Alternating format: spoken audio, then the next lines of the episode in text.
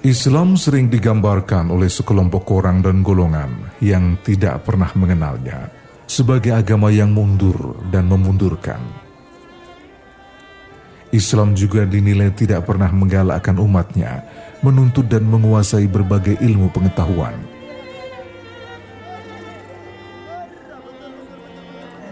Kenyataan dan gambaran yang diberikan itu bukan saja tidak benar, tapi justru bertentangan dengan hakikat sejarah. Sejarah adalah fakta, dan fakta adalah sejarah. Sejarah membuktikan dunia Islam telah melahirkan banyak sarjana dan ilmuwan yang hebat dalam berbagai bidang keilmuan.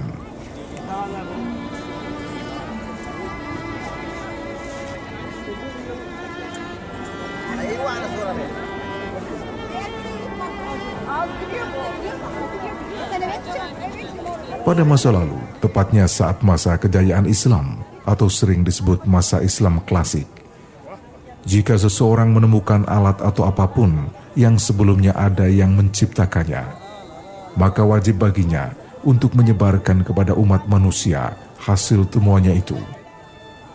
Maksudnya, agar mereka semakin mudah pekerjaannya dan menjadikan manusia semakin bersyukur kepada Allah Subhanahu wa Ta'ala. Para ilmuwan Muslim saat itu sama sekali tak menuntut apa pun, termasuk hak paten atau upeti lainnya dari temuannya itu. Dari orang-orang Baratlah ilmu itu kemudian dicuri, lalu dipatenkan atas nama mereka untuk mencari keuntungan. Banyak sekali penemuan dari kebudayaan Islam yang tak tercatat dalam sejarah. Di antaranya adalah filsafat, sains, politik, sastra, kemasyarakatan, agama, pengobatan, astronomi, dan masih banyak lagi. Para ilmuwan saat itu tidak sekedar menguasai ilmu tertentu pada usia muda, tapi mereka juga menguasai keilmuan itu dalam masa yang singkat, lalu menguasai beberapa bidang ilmu secara bersamaan. Ya, kita tanah.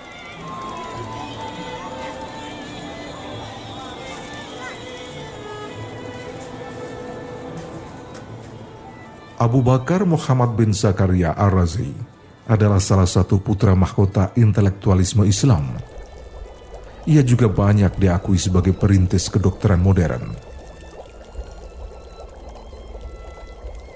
Selama menekuni dunia pengobatan, Ar-Razi dikenal mempunyai reputasi yang sangat luar biasa. Puluhan buku telah ditulis dan melalui karya-karyanya itulah ia mengilhami kemajuan dan perkembangan kedokteran modern, khususnya di dunia barat. Salah satu bukunya di bidang kedokteran, yakni At-Tabib Li Al-Mansur, yang khusus dipersembahkan bagi Gubernur Mansur. Selama 35 tahun, ia berpraktik pada disiplin ilmu kedokteran. Ar-Razi tak hanya berkeliling dari satu tempat ke tempat lain di Baghdad maupun Teheran, tapi juga wilayah-wilayah lainnya untuk mengabdikan ilmunya pada masyarakat. Pengabdian dan kejeniusan Arazi diakui dunia barat dan banyak ilmuwan barat menyebutnya sebagai pionir terbesar dunia Islam di bidang kedokteran. Sejarawan dunia Max Meyerhoff mengatakan, Arozi atau di dunia barat disebut Razes merupakan tabib atau dokter terbesar dunia Islam dan salah satu yang terbesar sepanjang sejarah. Sejarawan terkenal lainnya, George Sarton, menyebut Arauzi tak hanya tabib terbesar dunia Islam dan abad pertengahan, ia juga kimiawan dan fisikawan. Ia bisa dinyatakan sebagai salah seorang perintis latrokimia zaman Renaissance.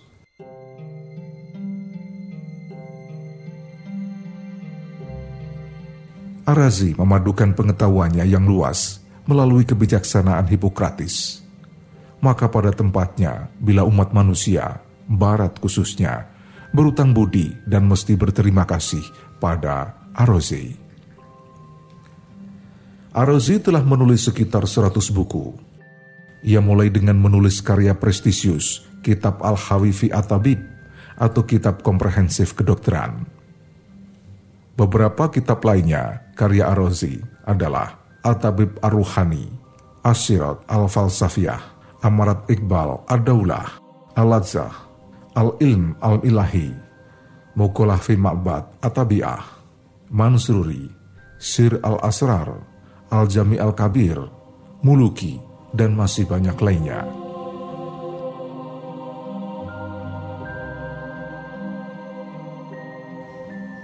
Abu Bakar Muhammad bin Zakaria Arozi lahir di Rafi, sebuah wilayah dekat Teheran, Iran, tahun 846 Masehi. Ar-Razi sejak kecil telah menunjukkan minat yang besar pada ilmu pengetahuan, meski ia dididik dan dibesarkan dalam lingkungan agama yang sangat ketat. Sejarah mencatat, ia tertarik dan menekuni secara serius masalah-masalah kedokteran justru pada saat usia tua. Namun kepakaran dan kejeniusan Ar-Razi pada bidang kedokteran jauh melampaui dari keahliannya di bidang ilmu lainnya dan itulah yang menempatkan dirinya pada deretan ilmuwan muslim yang sangat disegani dan dihormati di dunia barat.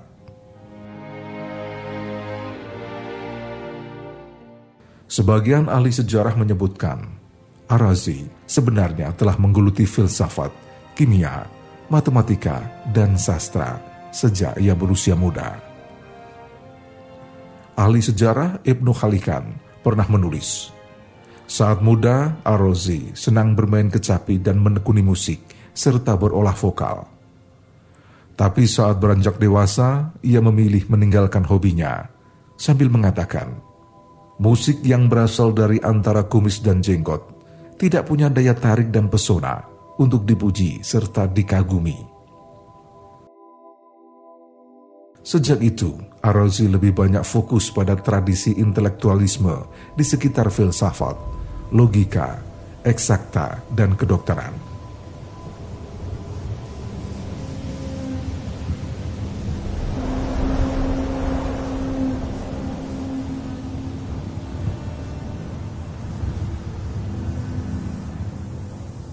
Saat usia Arozi sudah lanjut, ia justru pergi ke Baghdad untuk memperdalam ilmu kedokteran. Saat itu, Baghdad dikenal sebagai kota puncak keemasan intelektualisme. Baghdad pada waktu itu menjadi pusat pemerintahan Imperium Bani Abbasiyah dan sudah beberapa tahun menegaskan diri sebagai pusat ilmu pengetahuan, khususnya ketika tahta kekuasaan dipegang oleh Khalifah Al-Mansur yang berkuasa tahun 754 hingga 775 Masehi. Lalu Harun al-Rasid hingga Khalifah Al-Ma'mun.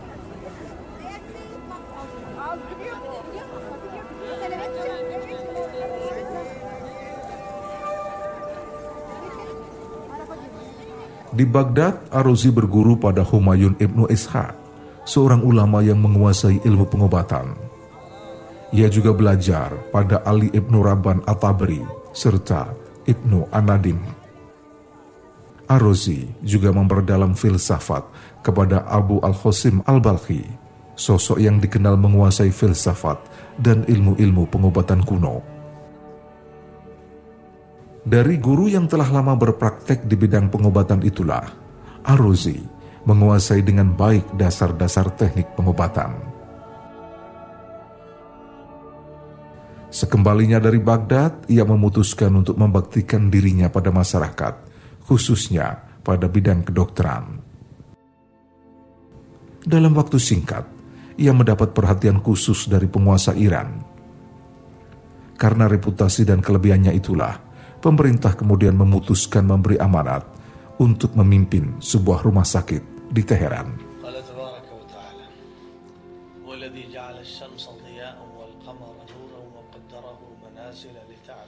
Selain menjadi dokter, tokoh yang dikenal dengan kerendahan hatinya itu juga mengabdi sebagai pengajar. Setiap kuliahnya selalu dipadati para mahasiswa. Mereka berdatangan tak hanya dari berbagai penjuru dunia Islam, tapi juga dari negara-negara barat. Saat itu, Arozi menetapkan metode kuliah yang unik tapi sangat mendidik. yakni perkuliahan diatur agar beberapa penceramah senior dan junior mampu membahas berbagai macam pertanyaan yang bisa dijawab dan hanya merujuk kepadanya jika persoalan-persoalan yang melampaui batas jangkauan pengetahuan mereka. Cara itu pula yang kini banyak dikembangkan di mayoritas universitas terkemuka di barat dan sebagian di dunia timur. Arozi mengklaim praktek kedokteran selalu bersandar pada filsafat. Suatu praktek yang baik sangat bergantung pada pemikiran yang bebas. Ia juga menilai filsafat bukan sekedar sarana bagi karya kedokteran, melainkan sebagai tujuan dalam dirinya sendiri. Filsafat Arozi juga mencakup tentang logika, moral, kenabian atau teologi, dan metafisika.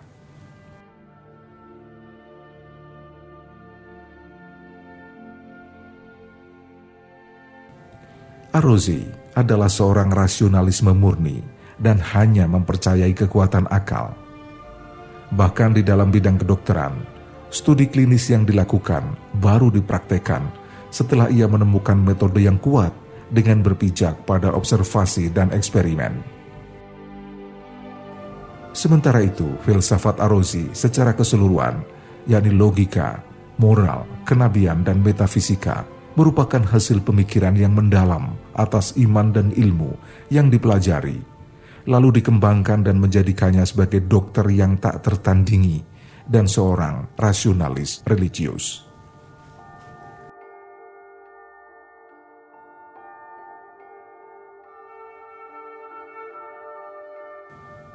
Di tengah keseriusan dan semakin meningkatnya penguasaan ilmu pengetahuan, Arozi yang semakin tua terserang penyakit katarak hingga menyebabkan matanya buta. Penglihatannya praktis tak berfungsi Ketika ia dianjurkan untuk berobat, Arozi menjawab, Tidak, aku sudah demikian lama melihat seluruh dunia ini, sehingga aku pun lelah karenanya.